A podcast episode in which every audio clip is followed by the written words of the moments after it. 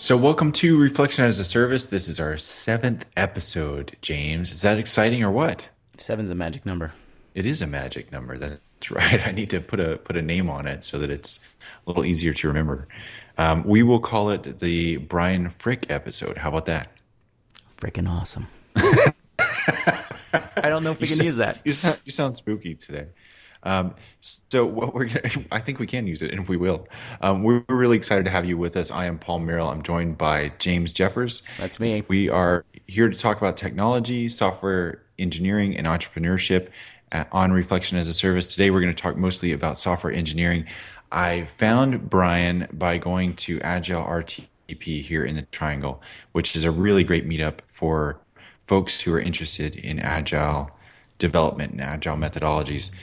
Um, Brian was speaking at the event and he was talking about human centered design. And he brought a whole bunch of different ideas together that I thought were terrific. So afterwards, I stopped and talked to him briefly and said, Hey, come join us on Reflection as a Service. And so that's what he's going to do tonight. Let's get started. Right now, I'd like to in- introduce our guest, Brian Frick. I heard him recently at Agile RTP, a local meetup here in the Triangle area, and he was terrific. He talked about user experience, and that was the main reason that I wanted to bring him in. It's human centered design in an Agile context, was the name of his talk. What we're going to do is we're going to have these slides that he presented then up on the website so that anybody who listens to the podcast can open those slides up at the same time or uh, look at them later. But right now, I'd like to introduce him. Brian Frick has over 16 years of experience developing software as a government contractor in a variety of roles. In 2010, he initiated an effort to experiment with Scrum in an organization entrenched in a waterfall process appraised at CMMI level three. Subsequently, most of the organization has transitioned to an agile approach. Mr. Frick holds a bachelor's degree in business administration from UNC at Chapel Hill, as well as master's and bachelor's degrees in computer science from NC State. Brian, welcome to the show. Thank you very much, Paul. I appreciate that. Thanks. We're happy to have you. And, you know, the first thing I got to start with is how do you get one degree at UNC and the other at State without having some kind of real, really weird internal problem? Yeah, that's a good question. Uh, I think I probably do have a weird internal problem, but my wife did the same thing, so it's a, a good match for us. So we both went house- to. I'm sorry. it's a house divided on both fronts. On both fronts, exactly. Gotcha. And we did it in the same order too. We both went to UNC, and then we went to NC State. Excellent. Wow. Cool. Well, they're both really good schools. I know that, um, and I, I'm. It's it's nice to have you on. You know, when I when I saw you talk, I had so many thoughts about what you were saying at Agile RTP, talking about human centered design and kind of the way that you you, you talk through it. Um, maybe if you don't mind. Give us an idea of that talk. If you can give our listeners a, kind of a, a, a high level summary of what the talk was about, and we'll we'll start diving down from there. Yeah. So the talk was about how uh, different different concepts from uh, the books, The Fifth Discipline, uh, The Design of Everyday Things, uh, Scrum and XP from the Trenches, and even um, a book called The Nature of Order. How different concepts in, in those books relate, and in particular, I was speaking about human centered design and uh, the different disciplines that are presented in a book entitled The Fifth Discipline, um, which was written by Peter Senge. Yeah, and I think that's the one that you went back to the most, like you're saying. Um, and I, I just I found a lot of, of interesting things about about this as you were going through it. So you started off talking about systems thinking, and what did you mean by that? Yeah, systems thinking is where um, effectively cause and effect are not completely disparate things. Uh, in a, a linear relationship, you would obviously think that there's a cause and then there's an effect, but with systems thinking, there's the notion that uh, cause can become effect, or and effect can become cause. They they form a circular relationship, and beyond that, uh, there there are linkages between those circular relationships, so that uh, what we would normally try to attribute as a cause uh, may only be a symptom. So getting at uh, the root cause can be more difficult, and often there isn't a single root cause. There's multiple causes, and um, the effects can can enhance uh, some of the causes. So we can contribute to our own problems uh, if we just address symptoms. So it encourages the notion of systems thinking encourages to think more holistically, not just linearly. Gotcha. And so, how did how does that factor back into design? Yeah, it, it turns out that there's a, a, fairly natural relationship between design thinking and those disciplines. Um, one of the primary reasons is that um, with design thinking, you begin the process by em, em, employing empathy. Um, and the reason that you you employ empathy is to really just observe what uh, your users or customers or, or, or people are, are doing to uh, accomplish some some some effort. And the reason that you you start with empathy is because you don't want to apply a mental model onto a situation that may not be appropriate. So it turns out one of the, the disciplines that that's spoken about in the fifth discipline is about mental models and how those mental models models can bias our thinking. And so it's just a natural relationship there. Um, and and I can speak about the um, if you want me to, I can speak about the relationships with the other parts of uh, yeah. human centered design. Yeah. So uh, the next step in human centered design is um, define, and so define relates to uh, the the di- different disciplines um, in the sense that we just talked about systems thinking uh, rather than uh, rather than start with the mental models you basically put down all the observations that you've collected and you synthesize what might be the objectives. Uh, and you do that by clustering the different uh, observations into common areas. Uh, and then you begin to interpret what those areas are. Um, so it's a synthetic way of thinking. So, um, Go ahead. Let me let me stop you. So when you're talking about observations, you're saying and empathy, you're saying that generally when we would go to design a system, we would try to have empathy for a user and the way that they would be intending to use the system. However, many times it's better to observe, and you're saying you would observe users using the system, trying to withhold any prejudice about it, any biases, which are the mental models you're talking about, uh, and go forward from there. Am I getting this right?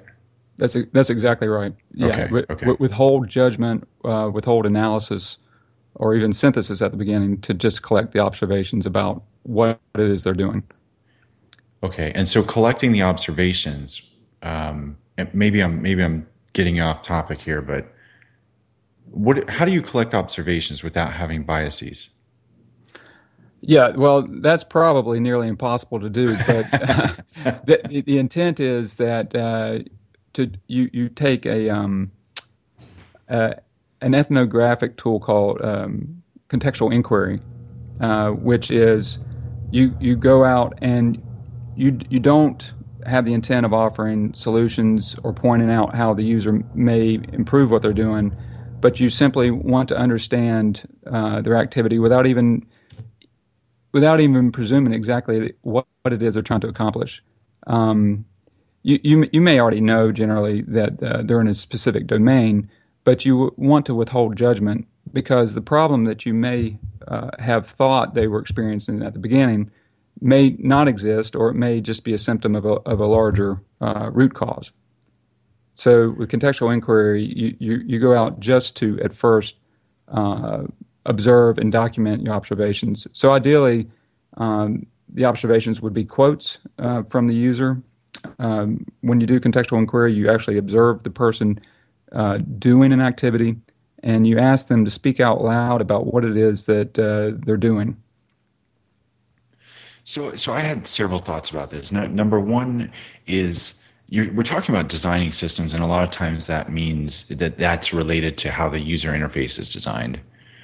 Um, and you're talking about doing the design work by observing people using a design, which seems like a little chicken and the egg there. Like how do you how do you do that without a user interface? Um, maybe maybe you can talk about that a little bit.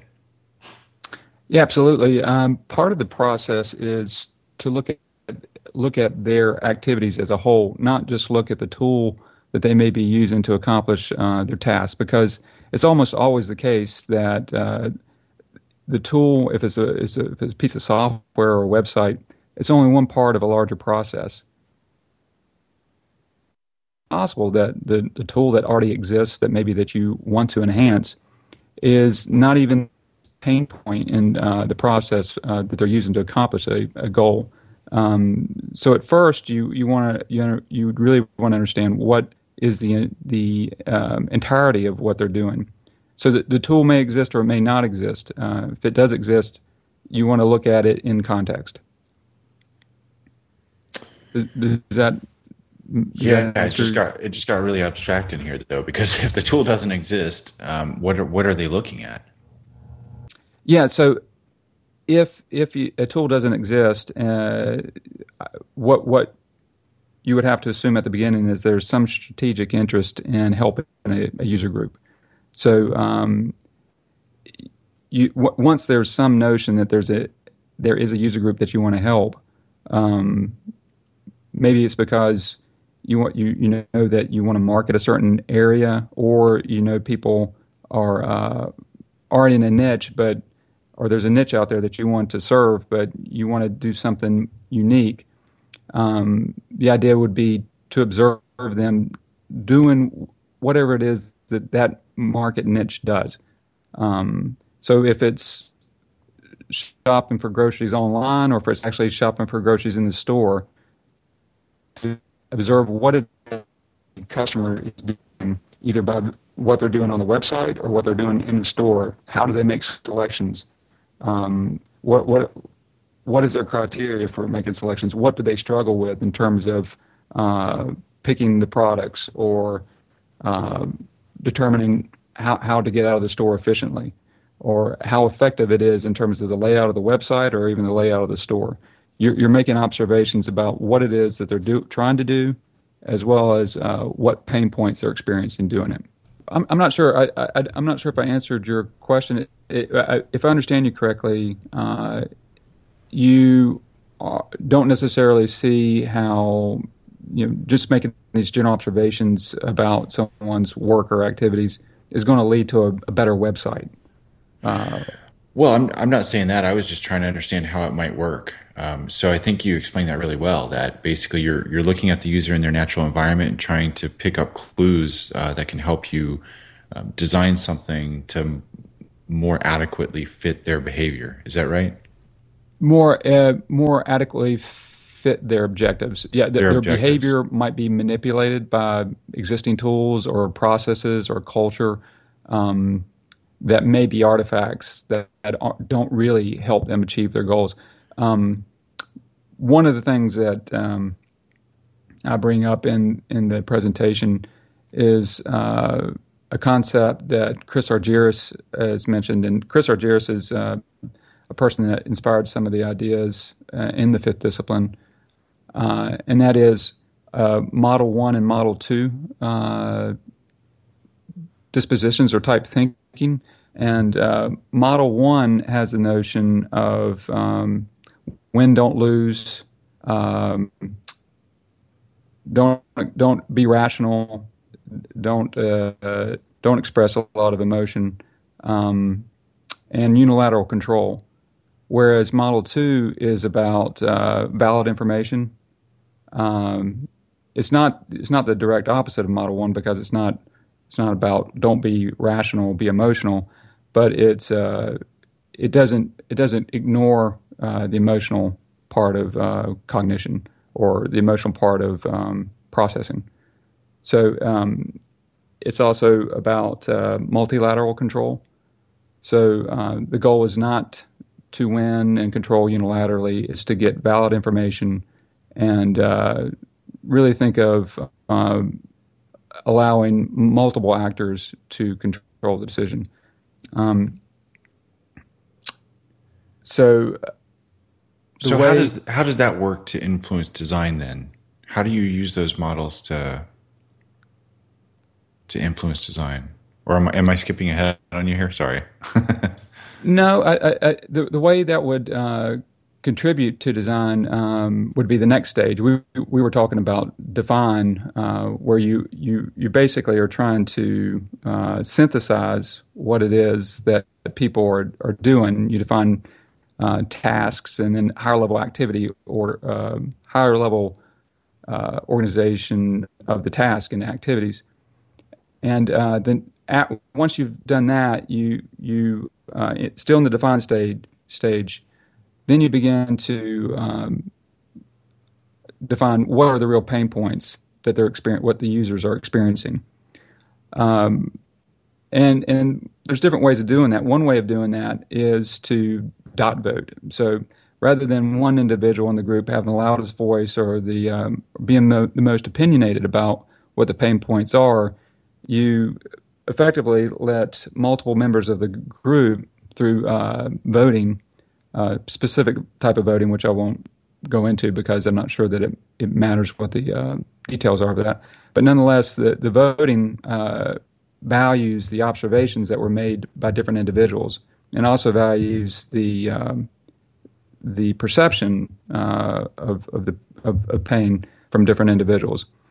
Because uh, effectively, everyone is seeing reality from a somewhat different point of view, but it doesn't mean one view of reality is the correct view of reality. They they may all be uh, viewing just a different angle on reality, and so they can all be valid at the same time.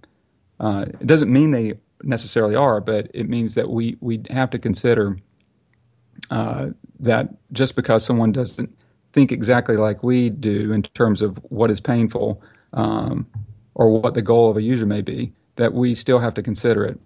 So that's in the define stage where uh, the notion of model two, uh, multilateral control, and not focusing on winning, but uh, focusing on valid information comes into play. In ideation, it, it, it is even more obvious because um, ideation incorporates the notion of brainstorming. Uh, normally, when people think about brainstorming, I, I think they're thinking about let's get in a room and come up with the wildest, craziest ideas that we can.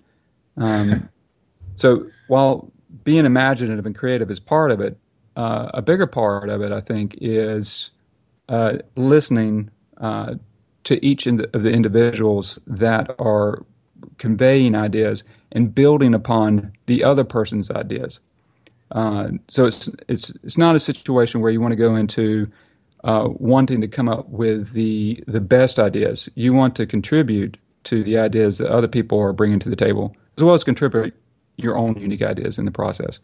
Uh, and there's different ways to control that process, and I, I described some of that in the presentation. Uh, but there there are ways that uh, you can kind of warm up to uh, brainstorming, and and one that I mentioned in the presentation is called Soundball, and it's uh, I think it's uncomfortable for a lot of people to try this. But the idea is that you have an imaginary ball. Uh, you begin by making a sound, and you pass that ball to one of the participants in the team. That team member then repeats the sound that was just made and passes the ball along. Uh, so when I first did this, my natural inclination was to come up with my own unique sound and uh, so what would happen is when I would receive the ball, a lot of times I would be thinking so much about my sound that I would forget to repeat the sound that the person that passed me the imaginary ball had made. Um, after a while, I, I, would run out of ideas, and I would more or less be forced to to uh, acknowledge the sound that I'd heard and come up with a sound that somehow was um, generated in my own mind based off the sound that I heard. Um, so that process helped me to see uh, that you can be creative and innovative by leveraging the ideas of others rather than just trying to generate them internally. That sounds like it would be really hard. I mean, just to me, I don't know how that sounds to you, James, but that, that game sounds like it'd be difficult. It's uh, it's not the first time I've heard of people using uh, improv exercises to like amp the uh, creative juices or get the energy level between a group of people from like level one to like level 10. Uh, I've known people that have kind of been involved with the improv community, and they would describe some of the exercises they would go through. And I said, "Why would you do that?" And they said, "Well, you're about to go on stage. You know, you want everybody to be um, warmed up.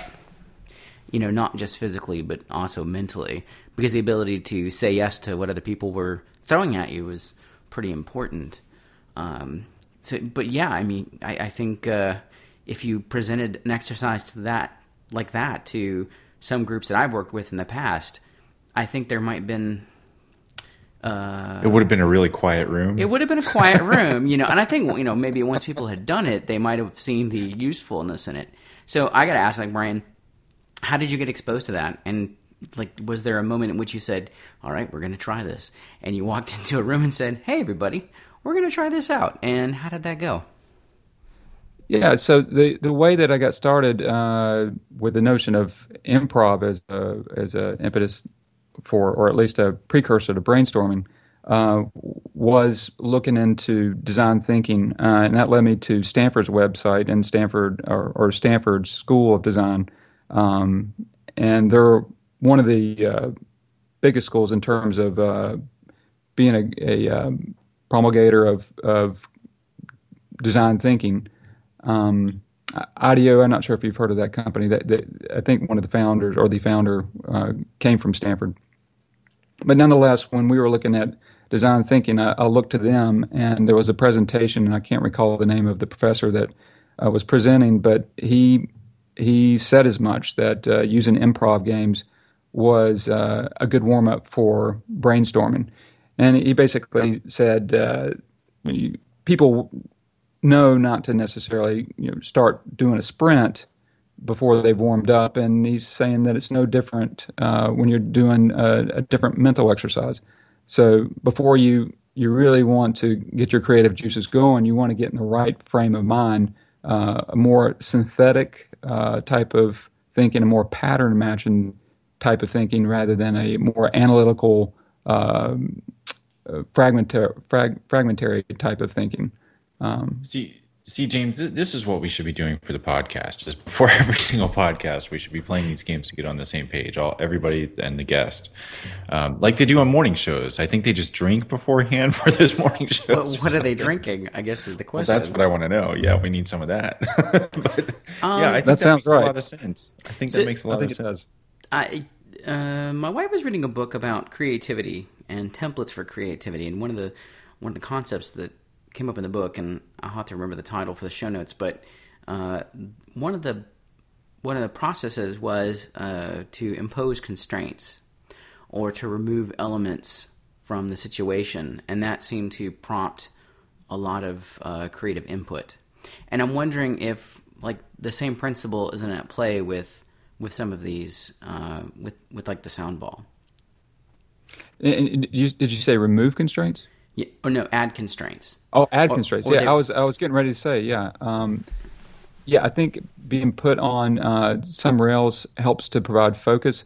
It, it, I think some, you know, I think naturally people think, hey, you start with a blank piece of paper, anything is possible. Yep. And part of the problem with that is everything is possible, and you can't possibly think of everything. So, yeah, I think that definitely uh, relates because when when someone presents an idea, it gives you constraints rather than hey, I got to come up with an idea, and you're basically starting blank, or you have to create something in your head to start with. And and what you're saying is starting with a constraint helps.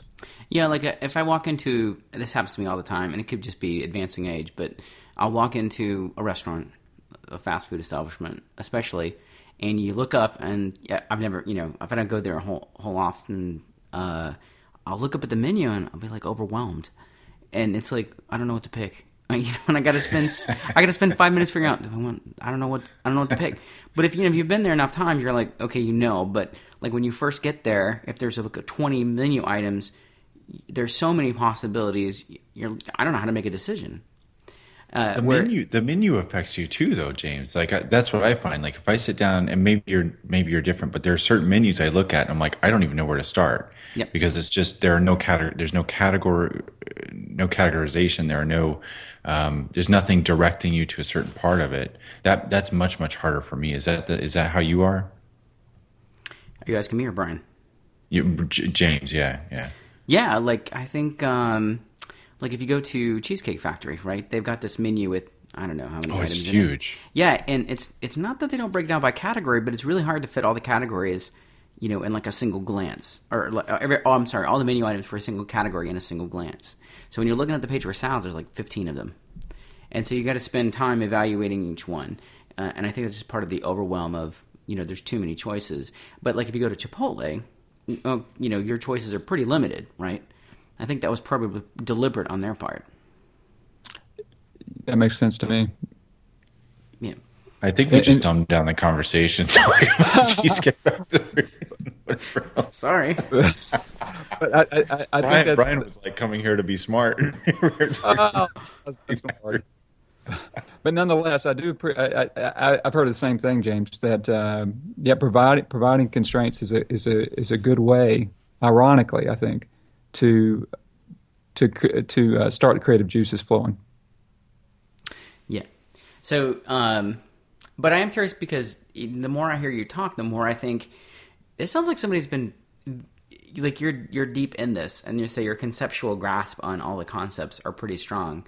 And I think I, I'll speak for myself. Like I'm having I'm having difficulty keeping it all in my head, so I have to keep trying to drill down into concrete examples. Um, so, at some point in your career, I, I'm I'm thinking you you were in a, in a work situation, and these you were exposed to these concepts, and they became valuable to you because you saw an insight about how they could be applied to what was going on in your situation. Uh, whether or not you had the ability to at that point, um, I don't know, but I'm I'm guessing at some point you probably you you saw something, you said there's something here, and I got to get into this. Can you talk about like when that happened for you? What was the moment you said, "Oh, this is something I need to know." I don't know if I can identify a particular point in time, but uh, I, I felt like um, there, there, was two, at least two things I can think of. One, when I was a uh, when I was acting as a project manager uh, early on, I really wanted to figure out how to do it correctly. My goal was uh, to do that as much as anything. And uh, we were using a traditional waterfall process, and I wanted to do that process to uh, the best of my ability. And what I found is that uh, that created a lot of uh, spreadsheets, and I was spending an enormous amount of time managing spreadsheets and not really working with people, and that didn't seem right. I didn't have an insight into how to do it better at that point, but I at least felt there was a problem. At the same time, uh, uh, well, I, I, guess actually a little bit earlier, I happened to move into a uh, arts and craft home. Uh, it's a Foursquare, and um, I wanted to buy furniture that kind of fit the house. So I ended up uh, buying some some modern day Stickley furniture, and uh, so I didn't. It was mainly to fit the architecture. But uh, years later, um, I took a class at NC State. It was on um, basically information systems and management decision management decision control systems. Uh, and in that class, I was hearing some concepts that uh, seemed to relate to uh, one of the people that was uh, an inspiration for the arts and craft movement, and his name was John Ruskin. And I actually now consider John Ruskin an early systems thinker.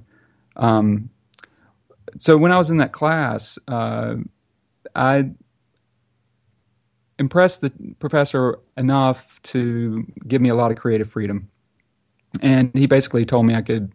The, the course was over for me for me uh, about midway through, and that I could do what I wanted. Uh, and he also wanted me to be an assistant uh, instructor. So I took that opportunity to see if there was some connection between some of the things that he was talking about in his class. Um, one of the things that he brought up was Christopher Alexander's um, uh, a pattern language, which was written in the 70s, and it turns out to be the inspiration for uh, design patterns uh, written by the Gang of Four. And I, I think uh, a lot of people in the software community are familiar with the Design Patterns book. But uh, it turns out uh, Christopher Alexander's ideas closely resemble the ideas of John Ruskin. And both of those notions correlate with uh, design thinking as well as uh, agile software development. uh, both of those concepts are related to what I would call general systems theory or systems thinking. Um, and yeah, I, I, still need to work on um, providing some better examples for some of the abstractions that that I that I that I'm speaking about. But uh, iterative and incremental development uh, is is part of what Christopher Alexander was about and what he is about. And for Ruskin, seeing the whole instead of the parts was something that he was fundamentally about. Uh, and both were about, uh, in that context, they were both about emulating what they see in nature. Uh, and in nature, they they saw this iterative and incremental development. And uh, so for Ruskin, it was an emulate what nature does, not necessarily the exact form, but the process. And Christopher Alexander was the same. He said uh, that we should emulate the, the, the process that one observes in nature. In fact, he he's identified 15 structure preserving properties that he sees over and over again in nature, and uh, he he basically is saying that if you follow if you preserve these these different structures through through transformations that you'll be emulating nature without necessarily uh, creating a uh, exact replica of it. And um, so I think that, in, in, essence, in some ways, is what is going on with incre- incremental uh, uh development. One of the fundamental differences is uh, that Christopher Alexander says that incremental development isn't enough by itself. That um, natural forces uh, applied to incremental development doesn't necessarily encourage you to preserve uh, structures that are there that you want to maintain. Um, and, I, and I believe John Ruskin had the same idea. He he was against uh, renovating structures, uh, older structures, because he, he felt like in the innovation, um, the actual weathering and the processes that help make the structure unique were lost in the uh, in the in the effort to preserve the structure. But so but I, I, I, went off but, on a big tangent. Sorry. No, no. Well, that's very interesting, and that was part of what you talked about in in the in the talk was um, these patterns from nature and how uh, they encourage a structure or a system or, or, whatever. If I'm if I'm getting this right, um, it seems to me that just as important as building the structure, which is what we try to do with iterative development, I think a lot of times we think about adding features and adding things to a system. Um, just as important as that, in my mind, is what you were talking about the natural forces that can erode a, a system or, or, a structure, um, or or hurt a structure, or in fact make it stronger. Um, and I wonder how that how that concept applies within agile development. It, I guess I guess there are times when people come in and say, "Look, there's a problem with this application." Um, or the stakeholder comes in and says, "We need to just lop off this particular set of functionality." I don't see it happen very often. Um, but in nature, that happens quite often. Yeah, yeah. Um, in, in, terms of, I, I, can even think like uh, there, there's a need for uh, a burn in a forest from time to time. Um, right. Exactly.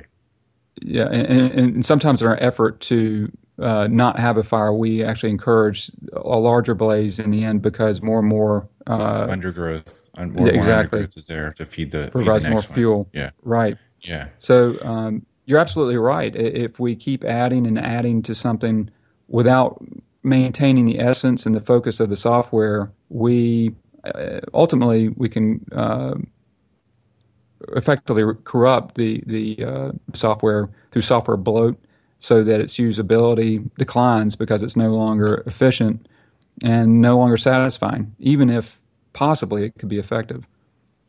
Well, and maybe that's what some of these folks are trying to get back to with ideas like refactoring and, and things like that. Maybe maybe that's kind of what they're trying to do is figure out how to go back and pare down, you know, trim up the tree and uh, all that kind of stuff, cut the undergrowth a little bit. I don't know. It, it just seems like um, what I see is that we get two or three years into a product and somebody new comes on board and we want to build the entire thing again with a new design because for some reason, the new people that come in are always more prepared to create yes. a new whatever it was than the old people. And that's just not true. That's just not the way things work. Uh, usually you end up making many of the same mistakes and regressing in a lot of ways. I, I absolutely agree with that. I I think that is uh, refactoring, as you mentioned. I think is one of the fundamental ways that we can preserve uh, the good that exists in something and still uh, progress it forward in terms of maintainability or some enhancement. Um, in fact, uh, one of the complaints about design patterns is that uh, novice programmers will try to use them everywhere, where um, the author's intent was for those patterns to be applied uh, when there was a need to pull out some dynamic, more dynamic, um, some part of the program that was changing more often than some other part of the program. So, how do you separate the more static part of the program from the part of the program that's changing more often? And that's can be done through refactoring and through, uh, yeah, it, that can be done through refactoring. Um, I think part part of the one of the reasons uh, I believe that people want to start over is because refactoring wasn't done for years on a program, and now you have this huge monolith where it's extremely fragile to change anything because the parts that do change more often were not separated from those parts that were more stable, and to do it at a, a, late, a late point in time seems next to impossible. So people want to throw up their hands and say, "Let's start over." And I'm not I'm not sure exactly what the solution for that is if refactoring wasn't done in the beginning, other than to to uh, take what is there and begin somewhat of a slow and painful process of trying to um, pull out some of the uh, essence of what was good about the program, or uh, like they want to do, starting over.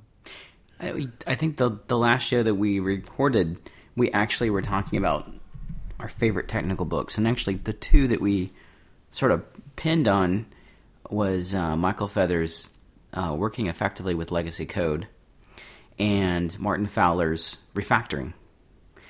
And I know for me, like it, at least the the Feathers book uh, was all about how you're put in a situation where you do have this creaking monstrosity and you're told, it, you know, we got to make changes to it. But at the same time, you're like, well, it hasn't seen, you know, it hadn't seen any tests. So if I refactor it, I might break it. And so it never gets refactored, right? And so this book is just a way to deal with that. So yeah, it can be super intimidating, but I mean, the good news is, I mean, I think we've, as a community, like we've we've got some pretty good uh, guides on how to go about it, which is encouraging, right? Because there's there's lots of software out there that is in need of loving care, right? Absolutely. Yeah, yeah, I, I, yeah. I, go go ahead, go ahead, Paul. Oh, I was interrupting you. Go ahead.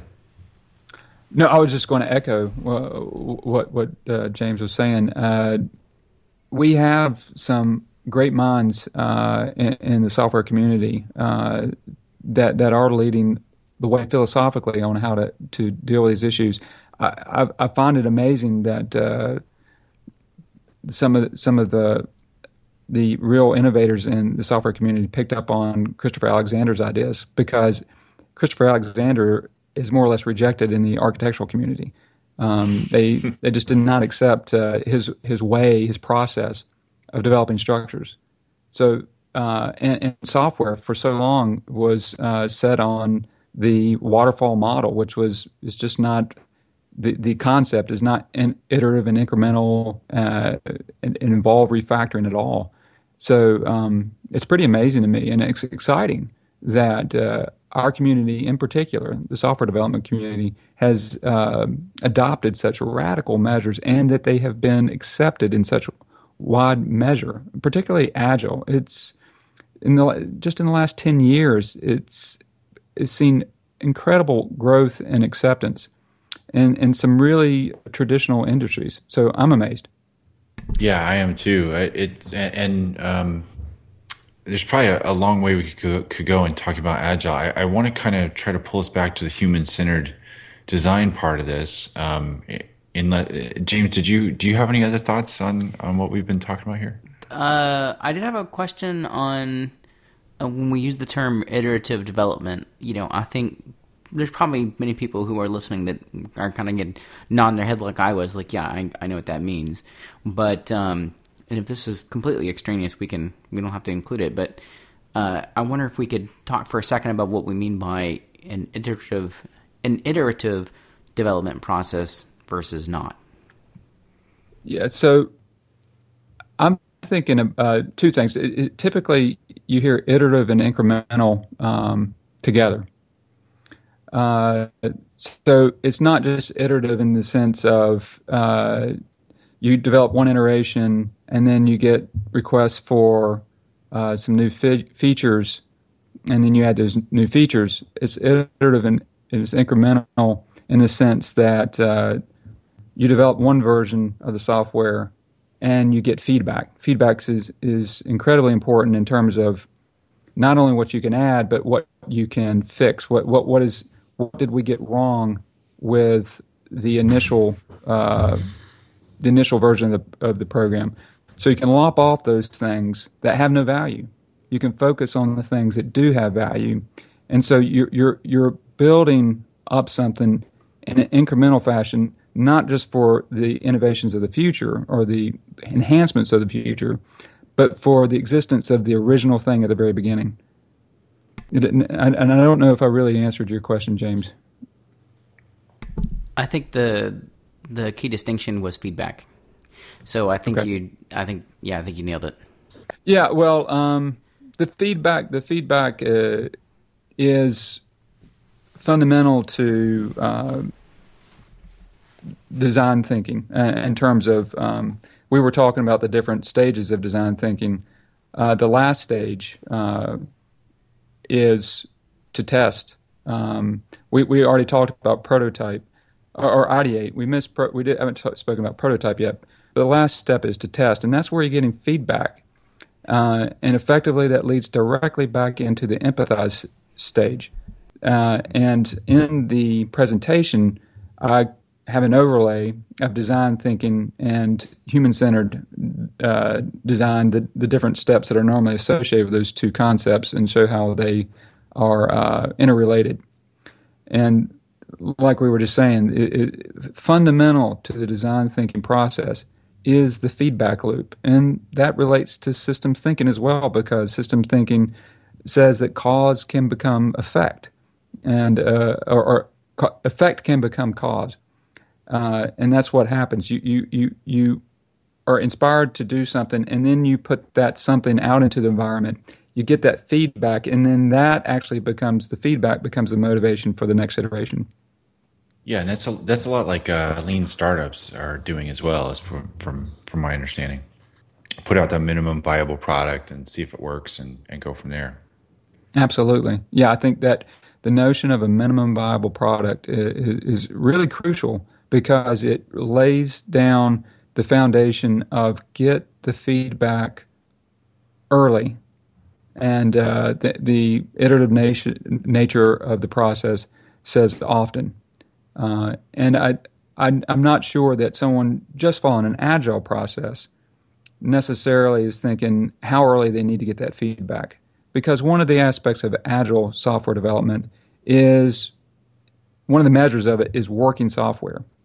So if the emphasis is on working software, the thought may be let's start coding as soon as possible and get a working version of the software out as soon as possible. Whereas design thinking says get something to the uh, user as soon as possible, whether it's software or not. And, and in fact, design uh, typically in the design community, it's thought about as paper prototypes. It's like what is the least expensive way we can introduce what we believe would be a solution for the pain points that we've observed and so, yeah, you know, cutting out paper and creating a uh, a simulation or a prototype of what we eventually intend to uh, code would be one of the first steps.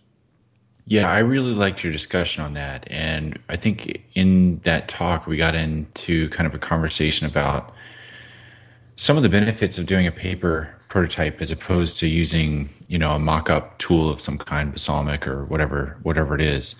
And one of the things that you mentioned was that people can get really stuck on what type of component something is, um, or or not even not even have questions that they would otherwise if you're providing one of those mock-ups as opposed to a paper prototype, which is just very vague and abstract. Exactly. Uh, in the, in the past at my company, uh, we would do mock-ups, but the mock-ups were intended to look, to look like the final product. And the problem with that is the the person that's observing that can start to notice things that aren't really what we were trying to um, verify. They might notice the, the size of the text on a button, or how large the button is, or the color of, the, of, of a particular component. Whereas we, we're trying to focus purely on functionality at that stage of de- development. And so with a paper prototype, uh, number one, you you're not you, you know the person who's looking at it knows this is not how it's going to look on the computer screen.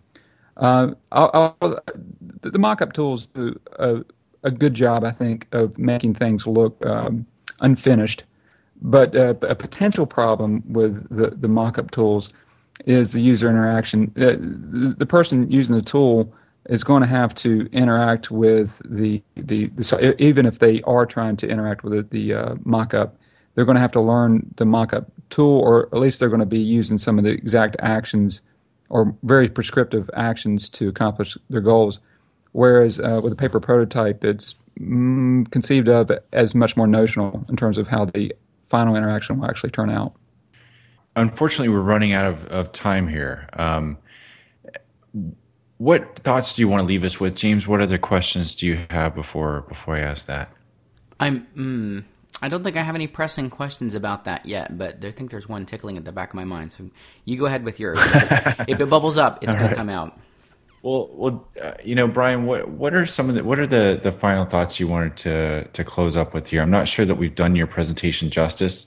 Um, it looks to me like you put an incredible amount of work into this, and you know, when we ask you about when when was it that you that these ideas you you had them and you decided to take them from abstract concepts into practice, I would imagine this is 16 years of work, and it's just kind of all consolidated onto some slides here. And uh, over time, you tried little pieces of this, and and it grew into something bigger. But I just really appreciate the work here. I hope our listeners will go out and actually look at the slides because there's some really great information here. Oh, I really appreciate that, Paul.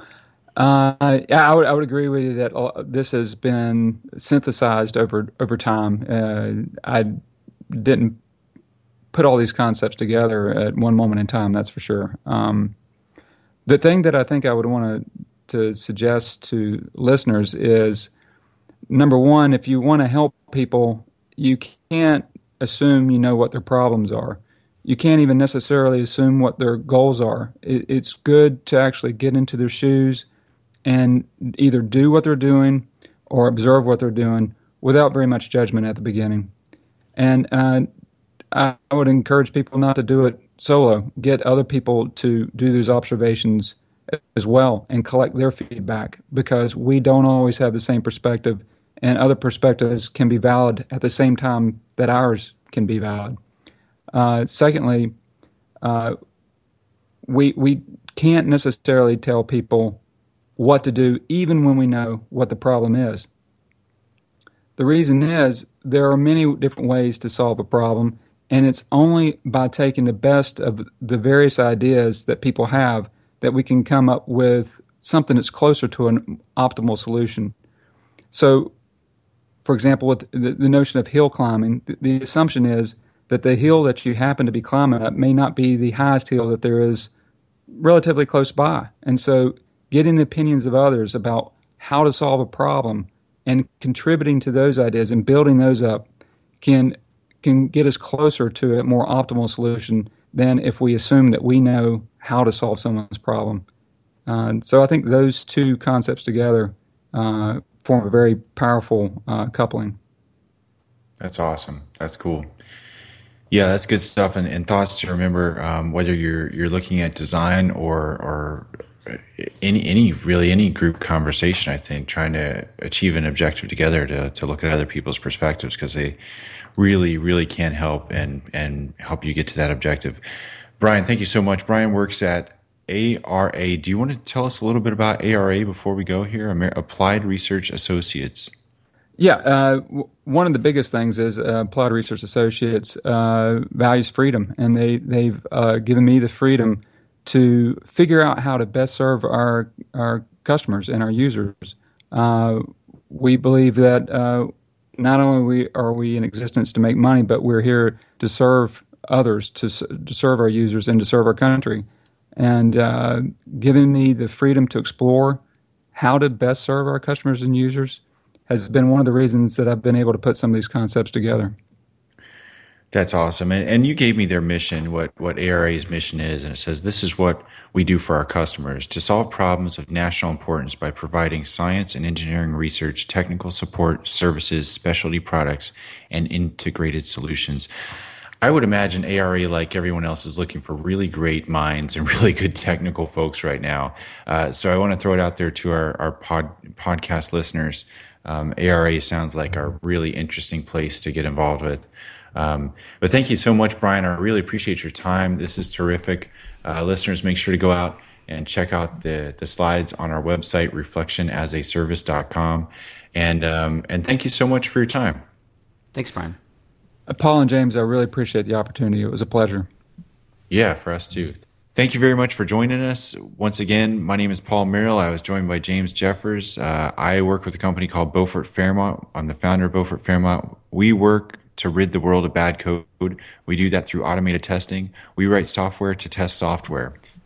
When your team needs automated testing, test suites, and frameworks built, consulting for automation projects, or training and coaching to introduce automated testing to your team, we can help. We can jumpstart you with any level, jumping in at any level, end to end test, integration test, unit testing. We work with a variety of open source tools like Robot Framework, Cucumber, Selenium WebDriver, and others. We're proficient in C Sharp, Java, JavaScript, Objective C, and others. Call us right now at 984 244 2313 or email us at info at beaufortfairmont.com to start automating your testing today. We're also brought to you by Code Providence. Uh, I am Code Providence. I am a small one person consultancy, and I help people write software that has a big impact. All right. Thank you all very much for joining us, and we'll see you next time.